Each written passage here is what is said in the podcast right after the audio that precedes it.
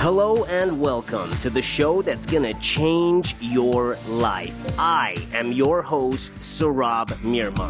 This is the show that uncovers the mindsets and habits of the most innovative and influential people in the world. I have a dream. We're going to learn from the very best by interviewing authors, filmmakers, philanthropists, entrepreneurs. We're also going to study the greats, the living ones and the dead ones, and figure out exactly what makes them so great or not great.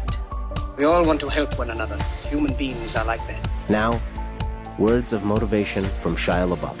Some people dream of success while you're gonna wake up and work hard at it. Nothing is impossible. So if you want to be your best, subscribe. What are you waiting for? Do it! This is episode one, and we have a very special guest in the studio today. He started as a Mormon missionary who became a Cambodian rock star. That's him singing. They even had their own show on Cambodian television. And now he has a viral video making machine, making advertisements for companies like Chatbooks, Clash of Clans, Purple, Mobile Strike, Oracle, and Vivint. His work has been seen by hundreds of millions of people worldwide. He's won three student Emmys and been nominated for a student Oscar. We talk about his career and what makes him him, including meditation practices with sensory deprivation tanks and the benefits of cold showers. So join us for a conversation with A. Todd Smith. What I do remember from being a kid, really young, is watching like old Spielberg movies on VHS, like mm. E.T. And I, f- I feel like some of them, either that or they were on TV, I would see little behind the scenes featurettes. And I remember watching like Spielberg do his thing and just going, as a young kid, you know, I don't even remember how old I was, just going, that's what I want to do. I don't understand what he's doing. Mm. But just that feeling of like, I want to be a filmmaker. I want to be Spielberg. I suppose what surprised me over the years is that it's remained. And then I, I decided I wanted to, to do the film thing. I wasn't sure exactly where. I was actually, I started to do it while I was on the music scholarship at uh, UVSC at the time um, and was loving it over there. Um, but at, at the time, Napoleon Dynamite had just recently come out, and Napoleon Dynamite had come out of Jared and Jerusha Hess, who made that film, came out of BYU. And so I decided, well, maybe that's the place to be. I had heard from filmmakers and um, uh, some relatives that are in the film business that um, you know it's all about networking. So I decided, you know, if I'm going to do the school thing for film, it should be solely to do to network. And since it, since BYU at the time was such a hot place to be, it was a great place to network. I decided to go over there. Even as a kid, I would think about the filmmaking process. I would- would ask myself, how are these images being made? Quite a bit, like so much that I did like even without understanding the filmmaking process really early on, I would pull myself out of the the movie going experience because I was thinking about how things were being made so often. If that makes sense. What was the first time you uh, picked up a camera and, and directed people to do something for you? in high school, I was in a ska punk band and played my trumpet in a punk band. And I was hanging out in school with all the punk rockers and the trench coat mafia folks. You know, a lot of the people that like people were afraid of. But I discovered that these people were just amazing, really cool individuals and um, made really good friends with like the punk rockers. And then, I joined a punk band and played my trumpet in the punk band. And we decided one day to make a music video. And so my very first thing, I, I suppose, was I bought like a digital, like a mini DV camcorder, and we shot a music video. And I edited it on one of the very first versions of Premiere. And it was my first time ever editing anything. I want to talk about you as a rock star in Cambodia. Tell us, how the heck did that happen? Yeah, it was crazy. It was a, it was something. It became an important moment in my life because I learned a, a very important lesson about it. But but first, like uh, the brief story about how it happened. And my history in Cambodia was that I've done a lot of humanitarian service there. Um, I initially um, served um, some time for my church or the church I went to at the time. No longer necessarily subscribed to that anymore or just really any religion but uh, it got me out there and it got me learning the language and i learned i spent a couple of years there learned the language um, served a lot of time just trying to help the country you know uh, do something good for the people out there Um, and, and and I caught the kind of Cambodian bug from that at that point. I just fell in love with the culture, the people, the language, and decided that I wanted to just keep going back. So I came back and started university from uh, you know after I initially went there. But every summer I would go back to Cambodia and would typically either volunteer at, a, at some kind of a, kind of an orphanage or some kind of organization where I could help out. I even like did a lot of translating for Red Red Cross, you know, the companies that go out there and do the cleft palate surgeries and that kind of thing. I decided that I wanted to make some form of a documentary um, with a couple of buddies that who also had um, spent a lot of time in Cambodia and also knew spoke the language. Um, so it was a, a, bunch of my fellow friends who um, were getting into the film department at the same time that I was, and we decided it just made sense to go back to Cambodia and make a documentary. Um, but we went back one summer first to try to find a story, and um, and that's kind of where all this started because we were uh, we were volunteering at an orphanage, and uh, one of my buddies he plays guitar and he sings pretty well, and so we would um, we would actually do like uh, he and I and and the guys we would put together these little Cambodian songs that were just pop songs, popular songs at the time, and um, sing them for all these orphan kids. Um, and they loved it. I mean, it's just like they got the biggest kick out of it, and uh, you know, and, and, that just makes you feel. It's just a good time. It just makes you feel good just to like watch people laugh and sing and and think it's the craziest thing that you're singing in their language. Uh, nonetheless, speaking in it, and so we um we decided to c- create a, a, fake boy band of sorts, and um and uh, it wasn't really a thing, but it was. Uh, it became something because in between one of those summers, we decided, uh, you know, we went back to school uh, after the summer, and we're preparing to shoot a documentary. And I decided to like, let's just see what happens if I email like one of the biggest TV stations and and tell them that we have a band, and we didn't actually have a band, but but I was like, uh, so I emailed this producer uh, that was uh, the manager of this uh, TV station. I told them that, hey, we're a bunch of white dudes that sing Cambodian. People love it, and we have a band, and we're a thing. And uh, uh he emailed me back really quick. It, it, surprised me. I honestly didn't think I'd get a response back. But he emailed me back and he's like, hey, this sounds awesome. Can you send me a video you guys performing? And we're like, oh, crap. But yeah, I, got, I grabbed, uh, you know, we, we rent, we got into a stage at, at school. We rent, you know, we borrowed a bunch of cameras and I we shot little pieces of this song that we couldn't play all the way through, and um, but what I ended up doing is put like a I ended up cutting it together so it seemed like one cohesive long piece, and I put a fake audience track underneath the whole thing and threw that up on YouTube, and uh, and then like Cambodians started discovering it and like going crazy over it, and then I got a phone call from this producer who was just freaking out and going we would we want you guys out here. We want to put you on our biggest TV show, um, most popular program. It runs Saturday night live in front of the entire country. And he's like, "Can you play? Can you play like six songs for us?" and and so I had to kind of break it to him that I was like, well, uh, you know, like we're really busy preparing this documentary, and uh, or, or we're kind of a band. um, it's like, but we could probably pull together like three songs. Um, and um, so that's what we did. We ended up pulling together three songs and playing them live pretty terribly in front of the entire country.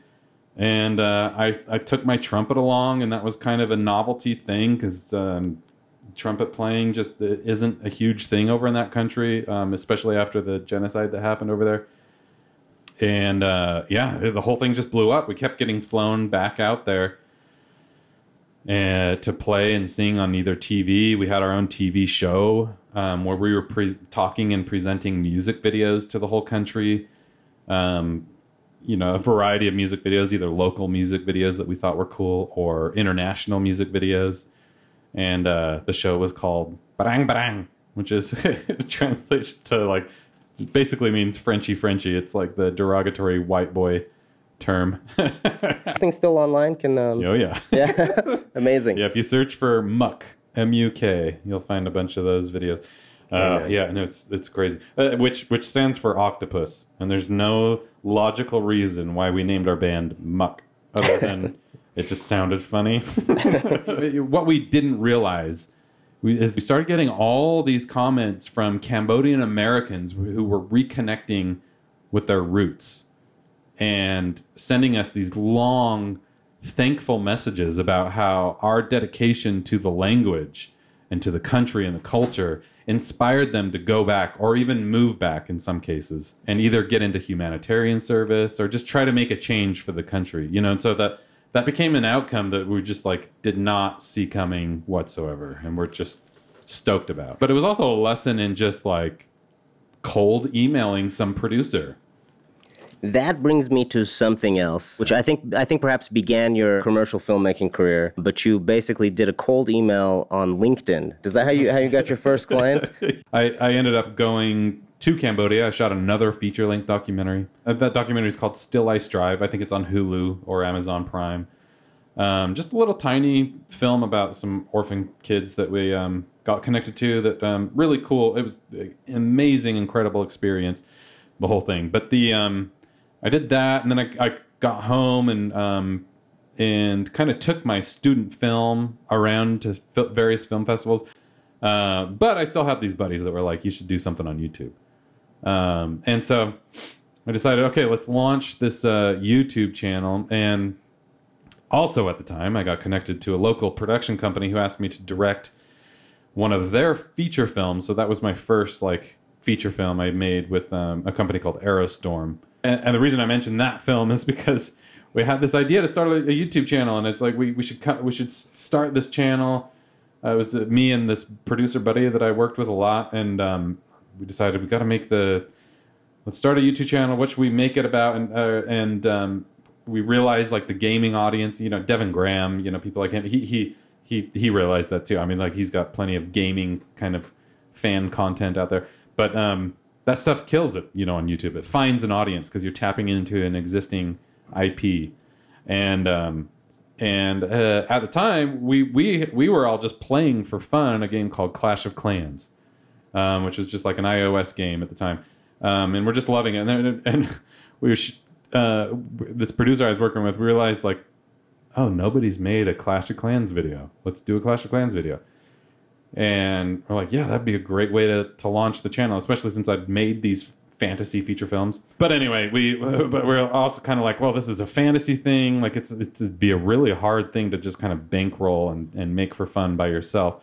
Um, so that's when the LinkedIn thing came in, and that's when we we we uh, registered for like a pro LinkedIn account um, and contacted the like the marketing, you know, whatever the job title is, CEO of marketing or you know head marketer man. uh, we found him on LinkedIn for this company called Supercell. You know, and they um, they're the creators of the game. They had a branch. I mean, they were from Norway, I think. I think is where the company's from, and um, but they had a branch in San Francisco. So we contacted that guy that's in San Francisco, and we're like, "Hey, we're launching a YouTube um, channel, and we want to launch it with the Clash of Clans video." And we were like, "We're gonna." We, we basically just told them we're gonna make this, you know, kind of no matter what. We're just wondering if you guys want to get involved. Um, but this is how we're launching our channel and, and what i ended up doing is sending them a reel like one of aerostorm entertainment's reels those fantasy projects that i made Yep, yep. just to show them like we've made stuff in this world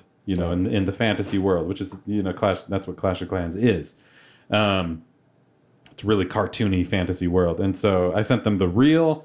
we got a res- it was it was like the Cambodia thing. We got a response back, and we are like, "Holy crap!" They responded. we're, we got a response that was like, "We'd love to talk. We're in San Francisco. Do you guys happen to be around here? Any you know at any point?" And we immediately responded back, "Oh yeah, we happen to be there next weekend." Um, And were you going to be? oh no. and so we set up a meeting with them, and they're like, "Oh, perfect. That sounds great." And so we, me and uh, my producer friend and our wives, hopped in a car and drove to San Francisco. You know, the the t- 10, 12 hours it takes to get up there, and had a meeting with Supercell and pitched them our idea. Um, and that was like my first pitch pitching a client kind of experience. Um, but it was a, it was a slow burn at first. We were a little bit nervous because it was just like ten thousand views, eleven thousand views, you know, and then all of a sudden fifty thousand views, and then all of a sudden hundred, and all of a sudden like we hit a million, and we thought that was a big deal, and then it just like kept going from there, you know, but pretty slowly. And then, uh, but um, at one point, I remember, I think it was the first, um, it was like the the holiday season after we'd re- released the video. For some reason, it caught on fire. Um, and basically, what me and this producer partner decided to do was any revenue that was coming in from that video, we would dump back into the channel. You know, wouldn't go into our pockets. Uh, we were doing, you know, client work on the side there to pay the bills. And uh, we just decided we want to you know turn this into a cool channel and uh, keep it growing. So we bought a red you know with with the revenue that was coming in. Um, and then um, you know when more money would come in we'd put it to to another little side video. Sorry drink a drink of water real quick here where that video went right. I mean you, you can check out that clash of clans video and i haven't looked at it recently but it's it's got over 50 million views. Wow. and um but it's like it's not like the greatest video. I mean especially if you've never played clash of clans. Um but but i think like it's taken me a while to figure out for some reason the, uh, the, uh, just that um, that is also its strength because we pitched them you know like i mentioned earlier we, we pitched them that we wanted to make something that um, that had a whole bunch of inside jokes that just like really appealed to the people playing the game. Um, you know, and, and we made fun of glitches in the game. For example, like if you you put a soldier out to to like go attack a base, you'll have like one or two stragglers that just sit there hitting a wall for no apparent reason. It's just a, like and it's a funny glitch. So we put that glitch into the into the video, and I mean it's just a joke in the video, which you would you would not understand whatsoever unless you've like played the game. And then turns out that that I think is a very real strength of the video because it just you know people that have played the game they share it with other people's that are other people that are playing the game and um, you know so we we learned really quickly like this is the power of tapping into a target demographic you know which for us was people that play clash of clans. It wasn't you know and and, a, and the thing is like a brand would be nervous about this but like to they they want to attract new users right? You know and they want to attract people new people to come into the game and spend money in their game.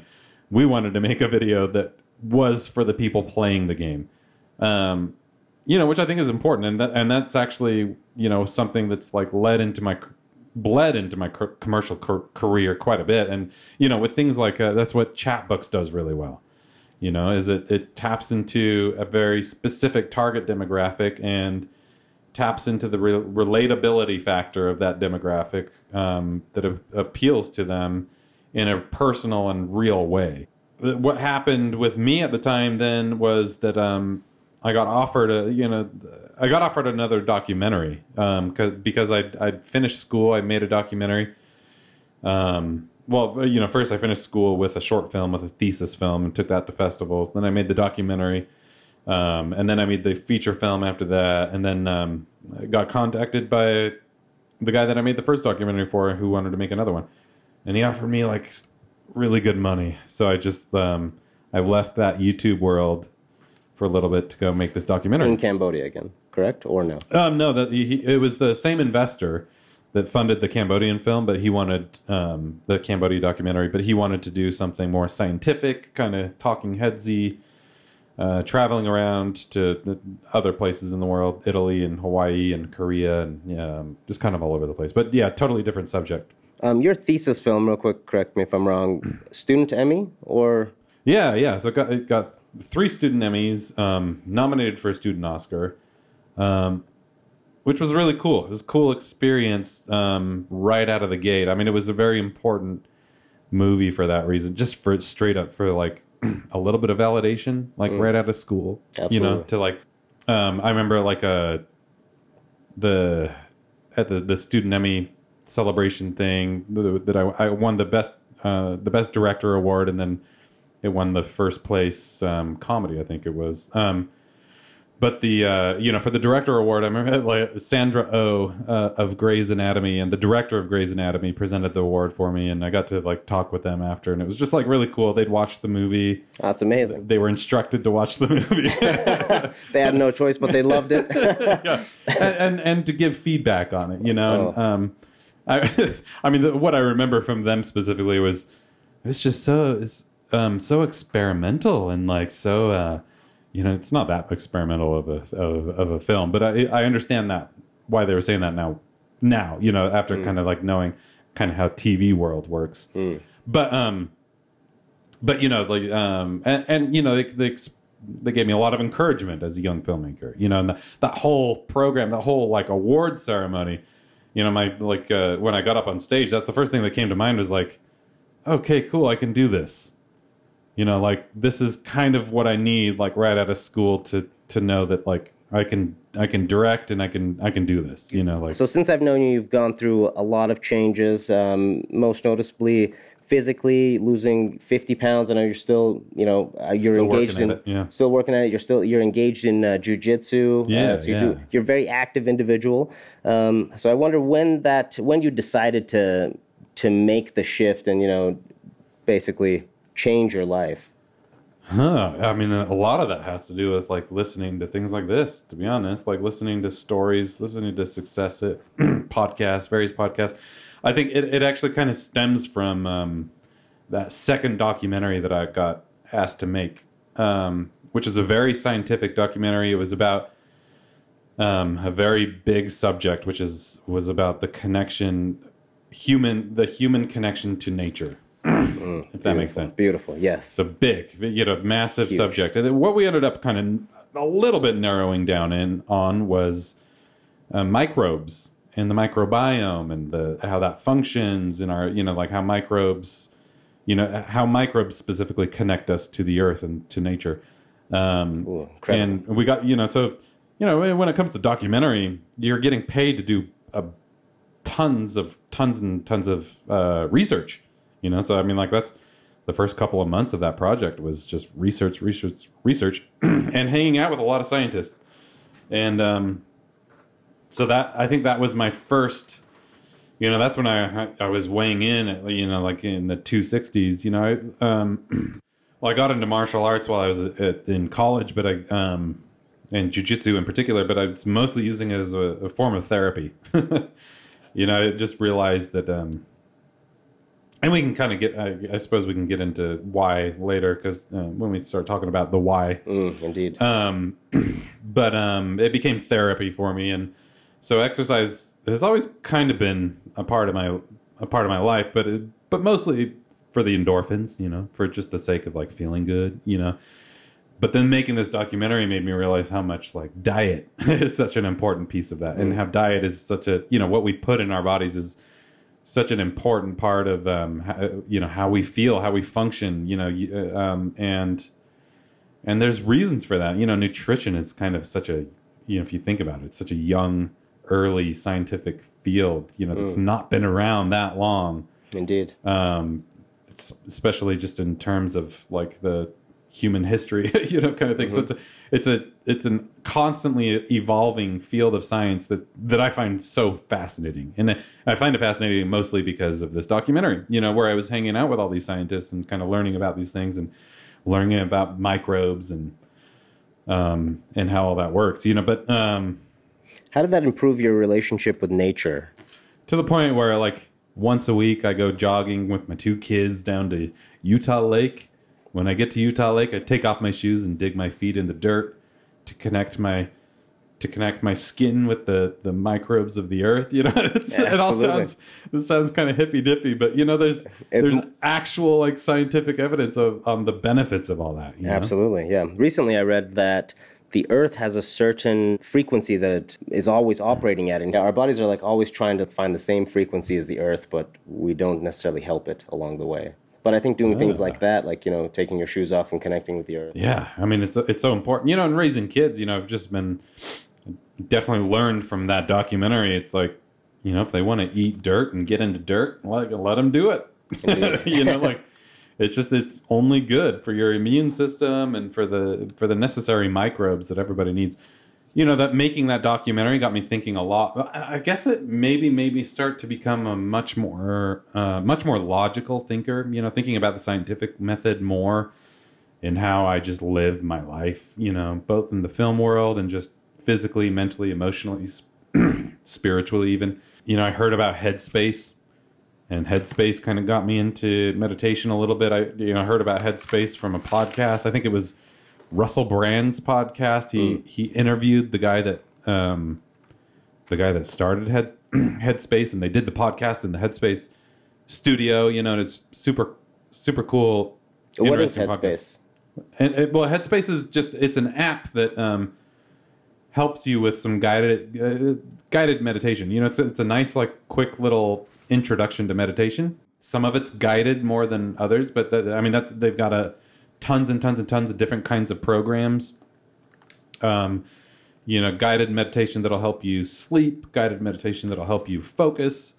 Um, and you pay like one subscription fee and you get access to all these you know guided meditations and then um, and that's what that's what started getting me into it i, I looked a little bit into um, what is it called i'm trying to remember Katy Perry's huge on this type of meditation um, Transcend- Transcendental. Yep. Yeah and i went, went and did the introductory class for the transcendental meditation um, and which i found very fascinating I'd, I'd actually still like to look into it a little bit more um, because they, they try to they try to bring in the science into uh, into the meditation world a little bit. You know, like the, a lot of studies have gone into it, and uh, you know, a lot of like the the benefits have started to be studied more on a scientific level. You know, so it's like um, you know, the, the, looking at it from that perspective, I think attracts a certain crowd. Me being one of them. You know, and um, but you know, I remember asking the instructor in this introductory class. I was like well, do you do any other forms of, of meditation and um, if so why or why not you know and he and he he stopped and is like good question i mean uh, i haven't needed to do any other types of meditation there there is no other type of meditation this is it you know he's, he, he became all of a sudden a bit of an evangelist for for Got very defensive. yes. for his his his meditation and my my days in Mormonism like kind of kind of went off in my mind a little bit and kind of went Red flag. red flag red flag yeah, yeah. and uh, it turned me off a little bit because it was just it started to sound like the one true church talk you know? And um and so I got a little bit cold feet but then I found Headspace and uh which got me more into meditation but then that that led to you know of course like i mentioned podcast before being a big part of uh, just trying to educate myself. You know joe listening to joe rogan's podcast years and years ago kind of got me into being interested in isolation tanks de- sensory deprivation tanks um, so I getting i've been getting more and more into that that's that's been like the the most effective way to for for myself to to really learn meditation because it just forces you to confront yourself. So let's just say you're in an isolation tank. You're in there, but it's still up to you to get a hold of your thoughts, right? I mean, it- Yeah, yeah. and and but it just makes it a lot easier. It makes you more aware of your thoughts. Or talk to us about the benefits of it and, and what you've noticed. it's evolving. It's crazy. Like this is something I haven't really heard people talk about on on his podcast anywhere and uh, any other podcast. Is just that how different a session will be one from another. Um, like I just did it last night, um, and I, I've started to keep a a float journal because um, I'll have like a wave of inspiration come to me in the first hour or so after I've done like an hour long session of floating. Um, and I'll just write down these thoughts and impressions and um, and uh, it's been just yeah it, it, it can be some sessions some like sometimes it can get really hard you know i mean like you to be like floating in very dense salt water in complete darkness and complete silence with earplugs in is um it forces you to confront yourself. And i think the, the one of the first things that i learned was just how loud i am you know inside. You know like i i just kept telling myself to like just sh- shut the hell up. Just shut up. You know like quiet quiet you know because you get in there and you just like um, and this is a common thing with meditation right? I mean like a lot of like guided meditation it's all about like focus on not focusing on anything you know like let it all go. You know maybe maybe focus on your body to like you know but but try to try to not let the onslaught of thoughts you know come come into your mind you know and um sometimes these these float sessions will turn into just battling that the whole time you know just like feeling all these and especially when you're a filmmaker. I mean, you know, and you're you're you're just freelance, you know, self-employed filmmaker who's doing his own thing. You know, like there's a lot to think about. You know, because you're thinking about creative, you're thinking about business, you're thinking about um, The next gig, the next gig, the next pitch, yeah, the next paycheck. the next paycheck. Yeah. or if you or if you did a pitch, you were thinking, "Gosh, did I do that pitch right?" Yeah, You're thinking yeah, about yeah. something that's already done, right? That's in the past, which is the whole point of meditation is to just drop everything and Yeah, yeah. be in the moment. Exactly. Yeah, and um, and that's what the I mean the sensory deprivation stuff. I mean, it just forces you to do that. You can get a lot of the same benefits just from straight up meditation. Um, for me, it just takes it takes a little bit more concentration, you know, because at least you can let go of your body a little bit more. But you know that, and that's like there's just I keep finding more and more mental, emotional benefits, but also physical. Um, I'll typically do it at the end of a week when I'm like really sore after a week of doing like the martial arts stuff, and I've uh, recently been getting more and more into CrossFit. You know, the, just more more weightlifting things that I never ever did as a kid, and I'll do like one of those an hour long session in the tank and feel I don't know like forty to fifty percent less sore you know, after I get out. And I don't know why that is, but it's just like you just feel great, you know, and um and that you know that I, I feel like the older I get, the more in tune I become with things that do make you feel great, you know, and um that includes food, you know, I mean like for example, my favorite breakfast right now is just uh eggs and kimchi I love kimchi.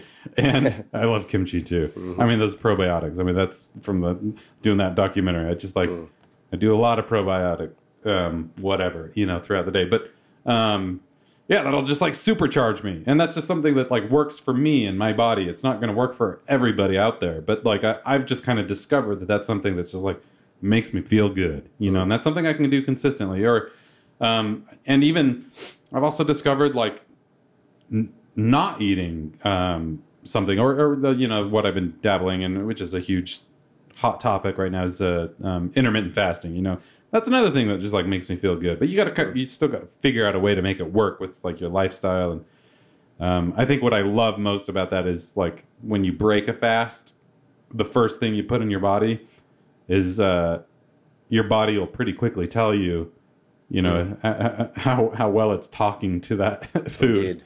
you know um, it's a great way to just figure out what your body reacts to well and what it doesn't you know so um, Yeah, that's great. yeah I'm learning a lot about all that you know and I, and I just love it. I just like uh, i've been thinking about lately is I, i'm an experience person. I love any and every experience i can kind of get my hands on.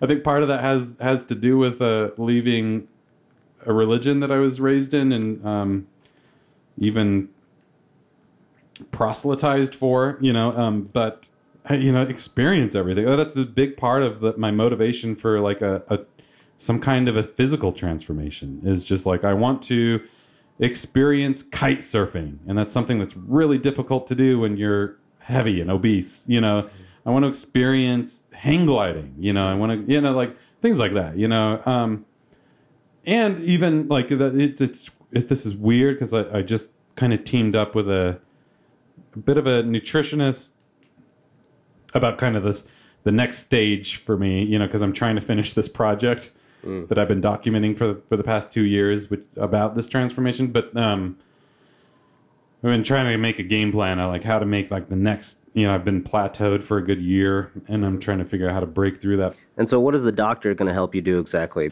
yeah, well, I'm, so I'm doing like a bunch of. Uh, I mean, this is the other thing too. I think this this stems from the documentary, maybe, but uh, I love experimenting on myself. You know, I mean that that's where the whole like intermittent fasting thing came from. I was like, let's just try this out. You know, let's try paleo. Let's. I, I mean, I love going vegan for a little while because you're vegan, right? Yep, yep. And I love just going vegetarian for a while. I've I've tried bouts of the carnivore diet, which I don't recommend personally. It just didn't work for me. But you know, it works for some people out. Uh, oh yeah, but speaking of blood work, so today in the mail I get this new thing that who knows it could be total bullshit, but uh, it's uh, this thing called Habit which is a DNA test. Have you heard of it? Mm-hmm. I have. I have. Yes. So I'm doing that like this weekend. Amazing. And, Um, and that tells you wait that you drink the shake as well, right? Yeah, okay. Yeah, yeah, So you do a blood test. Yep. After a, like a 10 hour fast, Mm-hmm. you do the blood test. Before that, you drink their shake. You wait for two hours, do the blood test again, and then it's just it's meant to tell you the things that I've been, I think, kind of been learning myself over the years. You know, like what I mentioned about like if you do an intermittent fast, and like first thing you put in your body, you can kind of see how your body's talking to that that food and how how you're feeling. Um, I mean, this this DNA test is all about just showing you, like genetically speaking, this is what is going to be good for your body. This is the things, the kinds of things you should be focused on eating. You know, and from a, like a metabolism standpoint, it gives you a lot of that kind of information, which is just something I've had to deal with my entire life. Like, uh, you know, I've had the metabolism of a 80 year old since I was like 10 years old. You know, it's just like that's the that's what I was dealt. You know, as a kid, it's just a crappy metabolism. I've never been able to like eat whatever I want. You know, never. Yeah, and um. And so this documentary project I'm working on, it's called right now I'm calling it Fighting Genetics because I think what I've discovered, I think a lot of this has to do with, by the way, just being in the film industry is the, is just the the concept of uh, being held accountable. And, and and so I, I'm just getting this this guy to just check in with me like twice a week because I think we live in a world, you know, in the freelance world especially, we live in a world of deadlines, you know, and, and projects. You know, project starts here, ends here, deliveries here, you know, and, and you have a producer that's nagging and and telling you when to deliver things and when to do things and you know that, that that's been my world for the past like seven years is, is like working with these producers and having you know productions you know like start and end so anyway i'm kind of treating my next bout that way. I just, I just realized that that's how i've been functioning for a little while. I just need somebody to be the producer and like hold me accountable. Now I want to go into your morning routine. Um, I could tell you about my morning routine, but I'm really just more so interested in yours. What what really interests me about yours is that you're so scientific just about your coffee and the way that you measure your coffee and just the way that you describe it. And if you were able to see A Todd while he's talking about his coffee, he's moving his hands around and his fingers around like a mad scientist. And it just inspires me to drink more coffee. So now I want to know what else he does in the morning and that's see. a big part of it yeah, that's it. All right. I mean, lately it's been like you know I do the intermittent fasting thing mostly because like in the morning I feel I feel great with just like you know you make your black coffee and maybe have just some water, soda water, not worry about eating for the first half of the day. You know, which I think it's been a great practice and discipline for me. You know, I mean, I think it just gets you into the mindset of like, I don't need to eat. You know, and and I definitely don't need to eat just for the sake of mouth pleasure. Mm. you know, and, um, and I think it you know it helps me get into that mindset right off the bat. So that's a big part of it. But yeah, I, I like I like making pour over coffee because it's it's so meticulous. You know, it's like so like you you control every variable. You you, you know it's all and it's it's a little bit like an art. You know, it's like uh, you control the grind size, you control the temperature, the um, and you know so so I start with like whole bean coffee. I grind it, and it's, I'll, sometimes they'll play with the grind size based on what the where the beans are from and what the roast is. You know, light, medium, or dark, and then and then you're controlling like the temperature of the water also affects the flavor based on what beans you have and the grind size. And so and the fil- the kind of filter that you put it in uh, is also affected. And then the water to coffee ratio is also all affected in, into the the flavor that you the outcome that you get from controlling all these all these variables but if you can find like the perfect ratios and you've and you remember all these variables then you can replicate it. You can make it again you know like your perfect cup of coffee you know so so it's like it's, it's a part of my my morning you know it's just like playing with all these variables and figuring out my perfect cup of coffee for the morning. That's amazing, and that actually sets up how you live your life. You know, you used to do, uh, or I don't know if you still do it, but you've told me about um, taking cold showers or just exposing yourself to cold water for for breathing methods. Can you talk about yeah. That? oh yeah. Oh man. Yeah that's an epic podcast. Which one is it? I think it's joe rogan. Um, he he uh, interviews wim hof. And uh, man interesting dude. The dude like freaking hiked everest in shorts Wow, and like and and a walking stick.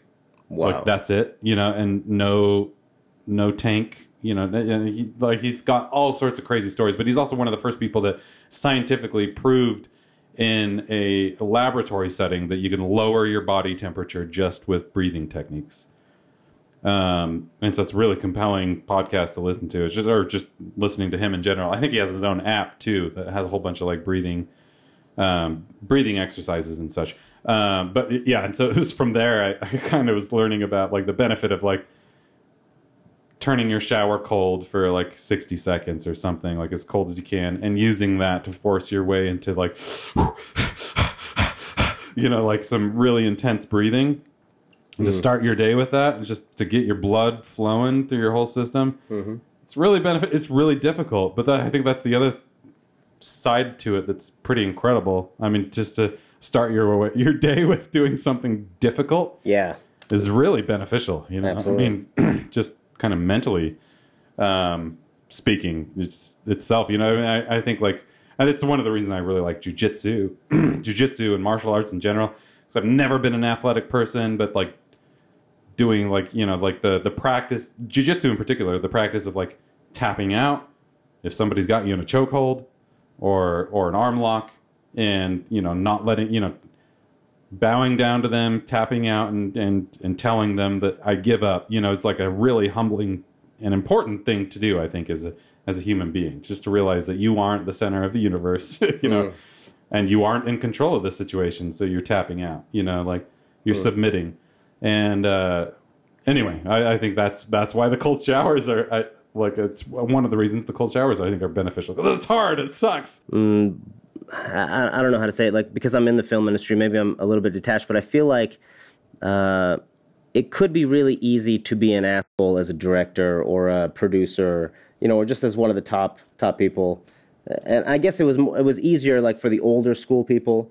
Um, nowadays, I don't, I don't know. Maybe maybe people are more easily replaceable to where like you you know if you're an asshole too much and you don't offer. Although I don't know, man. Like I feel like you could be an asshole and still be successful, but you choose to be a nice person, and so maybe you get more success. Yeah, I mean, like that's been a big, big part of the why for me. Actually, um, just speaking about like kind of why filmmaking, why why I do what I do, but um, but I think uh, yeah, it's it's funny this North Carolina job, this agency job that I just got back from. Like the um, the one major piece of feedback that I got was they were pleasantly surprised with how easy I was to collaborate with and work with. I think because they they had dealt and they were telling me all sorts of horror stories from past directors that have come in and just want their way and are just complete assholes about it. You know, and um, that's still a thing. You know, there's plenty of people out there that are just like dicks for the sake of being a, a dick. You know, and, yeah. um, I think I think it has a lot to do with having a learner mentality, which I know that you have. It's like the more Yeah. open you are to learning, then the less you feel like you know, and the more you feel like you know, the the more you don't want to hear other people, and so you could be Yeah, short and point. you know abrupt with people, and Yeah, yeah. I mean, like, uh, so that ties into the why for me because I think, like, um, like I mentioned earlier, agnosticism kind of be, has become a big part of um, how I live now and how I think, um, and that that and the you know the kind of an exit, you know, leaving a religion. Um, is uh i mean i don't know. It, it- that's kind of where i've left off without like digging too far down or going too far down that rabbit hole. I've just like kind of ended up on the other side where i, I realized i've become a kind of an agnostic humanist which is just that like i think agnosticism is something that should would benefit the entire world if people would just kind of have more of that mindset you know not just from a religious standpoint but just from a everything standpoint. Just just the practice of saying i don't know is so beneficial you know and like um i don't know something. I don't know like if uh, you know for like uh, from a spiritual side of things it's like you, you know i don't know if there is a god or if there isn't one you know like i think there's there's not quite and you know and this is this can be debated debated for days and days and years you know but but you know like you can't prove one way or another so it just seems to me that it just becomes your choice at some point but but at the same time just like uh, being willing to say I don't know something is um, is similar to the, the the submission thing I talked about earlier. You know, the the, the idea of tapping out. It's just the that humility is so important, um, and I think like if you know if more people could adopt that kind of mindset, we'd have a much more peaceful world. being a being an independent filmmaker, you have to um, obviously to survive. If you don't want to work a nine to five or other kind of jobs, you have to take on client work and do projects for other people. Um, but you're a filmmaker for a reason, and I know you're working on a project on a feature length uh, screenplay right now. Um, and that may have the answer of like why you're making movies tied into that film. But but I'd like to know like why did you get into filmmaking and what is your um, what's the message? messages you want to say? Why are you doing this? yeah, yeah.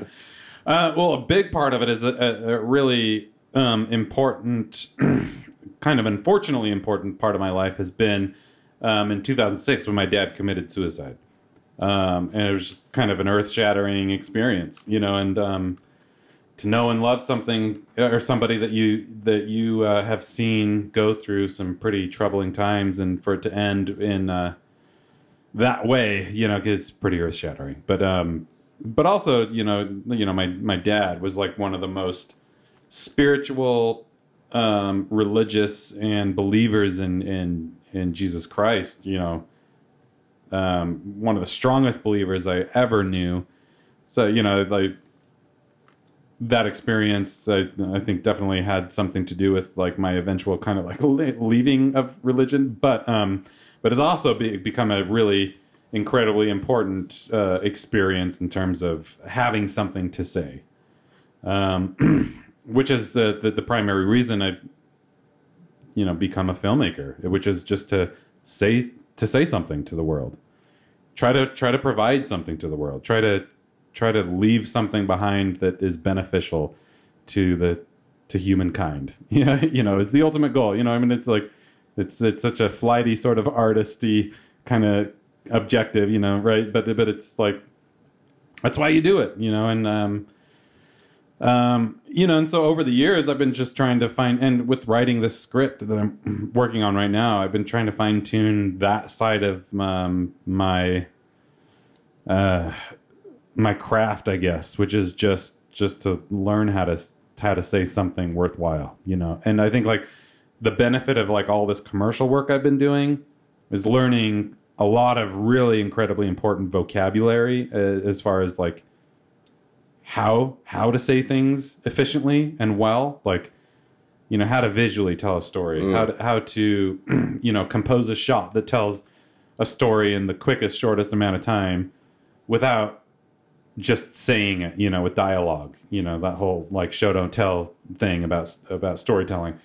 Um, you know, and I, I, say that as if you know I don't know who, who's going to listen to this, but I, that's one of the things that we kind of like. We it's screenplay 101, right? It's just like the show don't tell thing. Um, but you know, commercial world is it's incredibly uh, beneficial in just practicing that over and over and over again. You know, and um, so you know, the game plan for me is, is I have made like a, a feature film, you know, like, but it it was a lot like client work. It was somebody else's script. I'm I'm trying to communicate somebody else's message, you know, and message is a loose term in terms of those movies, but um, uh, you know, and, and all that can be beneficial because because it's like it's like the commercial thing. Like I said, you, are learning other skills along the way, a lot of really beneficial skills as a filmmaker.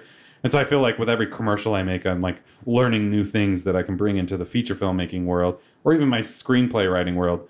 Um, and it's making me a little bit like slow about it, uh, about making this movie because I'm just like, oh man, I'm learning so much right now as a commercial film director mm. that like, do I keep learning for another year or two mm. before I make this thing? You know, like because mm. it'll just keep, keep getting stronger. You know. Yeah. Yeah. But at the same time, I've got something to say and and I want to say it, you know. And I think um, with a lot of conversations I've had with people about religion or about a faith transition, which is an important part of the story, um, and an important part of my story, and, and and about suicide. You know, like the more I want to tell that story, because like the more I realize it connects to a lot of people. Totally. Um, and so that's that's the goal, just to eventually make a movie that can entertain, you know, sell. You know, that's an important side of it. Mm-hmm. Um, but also touch, you know, and and um, hopefully benefit a lot of people, you know. So, so that would be the the ultimate objective, and and um, you know, and, and messaging wise, you know, I think like, um, you know, I want to make a movie that's that's that promotes the just the concept of agnosticism a little bit more. You know, just to you know, if, if I if somebody can leave a movie kind of going, oh, I should I should say I don't know more, or I should you know ask more questions, or you know maybe I should have a conver- a difficult conversation with the you know my religious mom. Um, uh, you know, or on the flip side, if if a very religious, spiritual person goes to see a movie, is it possible to make a movie that talks to both sides of the fence? You know, can you get those two people to talk to each other and have a productive conversation without any strong hatred or emotion otherwise about the subject? You know, I mean, like that that's another goal. You know, I mean, it's all like big, lofty, huge goals, but um, but at the same time, I'm I'm learning how to do it well. Hopefully, with all this commercial stuff and we'll see where it goes, man. it's another experiment. I believe in you, Todd. I have, I think, maybe just two more questions. Yeah, yeah, yeah. Um, these are hypothetical questions, of course. Um, but if you could go back 10 years and say something to yourself, uh, what would it be? Okay, yeah. If I uh, could go back 10 years. Um, you know that like uh reminds me of some quote. I'm trying to remember who it was. I could look it up and um, do some fact checking, but uh, it has something to do with um, um, probably wouldn't tell myself anything different because I wouldn't know any better. Um, I mean, like what I know now is because of the life experiences that I've had, and um, I'm not sure I'd want to change that. You know, um, because you have to you have to live and you have to experience to learn lessons.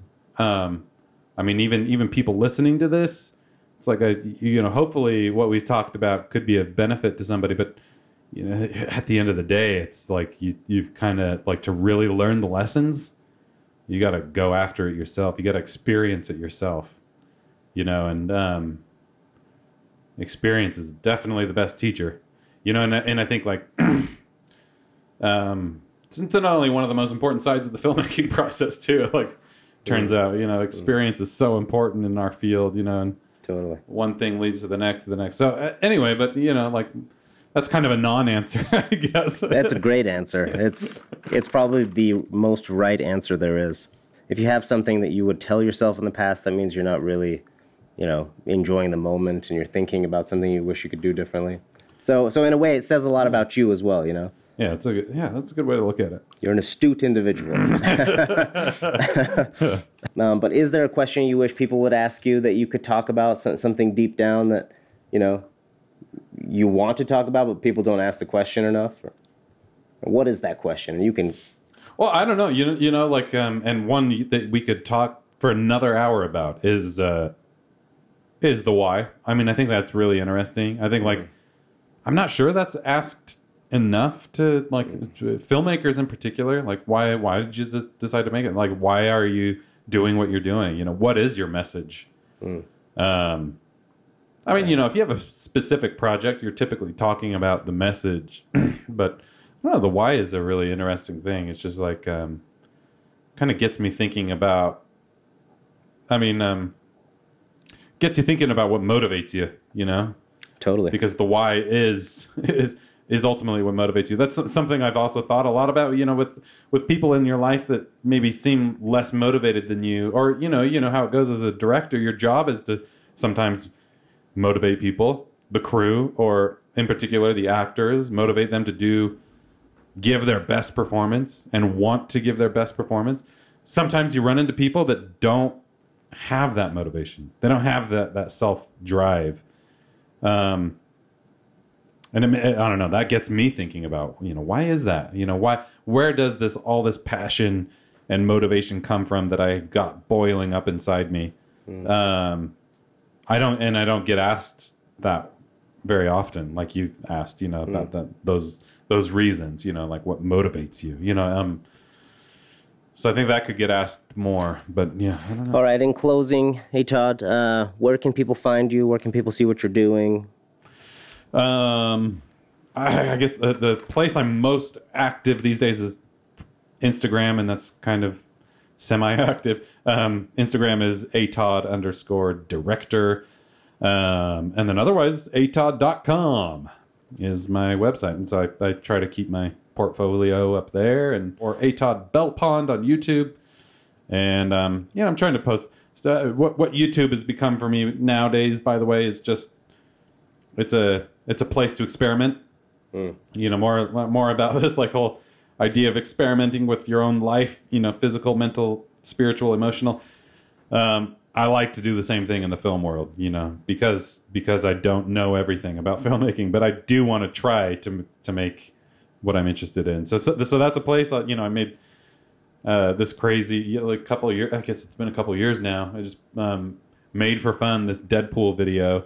Um, I saw it. I loved it. it's just ridiculous, you know. Yeah. It's like it was another one of those. Let's tap into Deadpool and Candy Crush, and um, um, and for some reason, it's like keeps it uh, kind of blowing up right now Oh well. two years later. Yeah, Amazing. weird. But um, but you know that was like a place for me. Like you know, the, all these Marvel movies coming out is kind of going. You know, what can I do close to that? You know, just with no budget, just with me and a camera, me and a movie. You know, and um, and I experimented and put it out there, and um, incidentally, that led to me getting a manager. You know, and uh, an LA manager that now represents my whole commercial career. You know, so it's like. Yeah, you never know where stuff is going to lead. And, Yep. um, so I don't know. I, I like using YouTube as a way just to practice, you know, just to practice things, uh, different techniques that I'm thinking about or studying about from past directors. I think I told you a little while back. I'm like kind of obsessed right now with film history and trying to learn about past directors and what old directors were doing that was that was uh, groundbreaking for their time.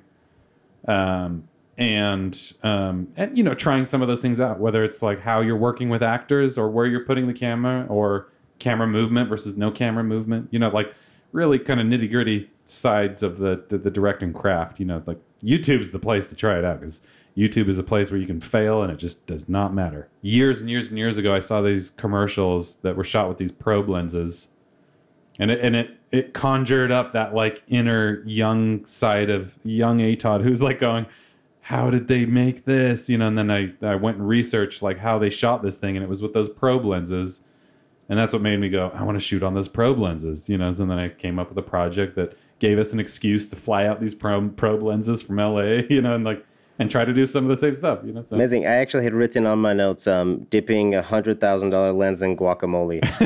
That's the probe lens. Is there anything else you want to leave us with that I can impart onto people? Keep questioning. You don't know everything out there, people. Amazing, amazing. And when A. Todd hashtags things, there's usually always the hashtag white belt mentality, yeah, I love that. which is something that I've started to incorporate in my own life as well, inspired by A. Todd. so there you have it. Episode 1 with Mr. A. Todd Smith. And you can find out more about A. Todd by visiting his website at www.atodd.com. And once again, this is Avant Savant. I am your host, Sarab Mirmont. If you like this, please leave a comment or a thumbs up or subscribe. And if you want to interact with us, then you can go to our website, avant-savant.com, or find us on social media. We release new episodes every Friday, so make sure you're tuned in and subscribe. Just do it!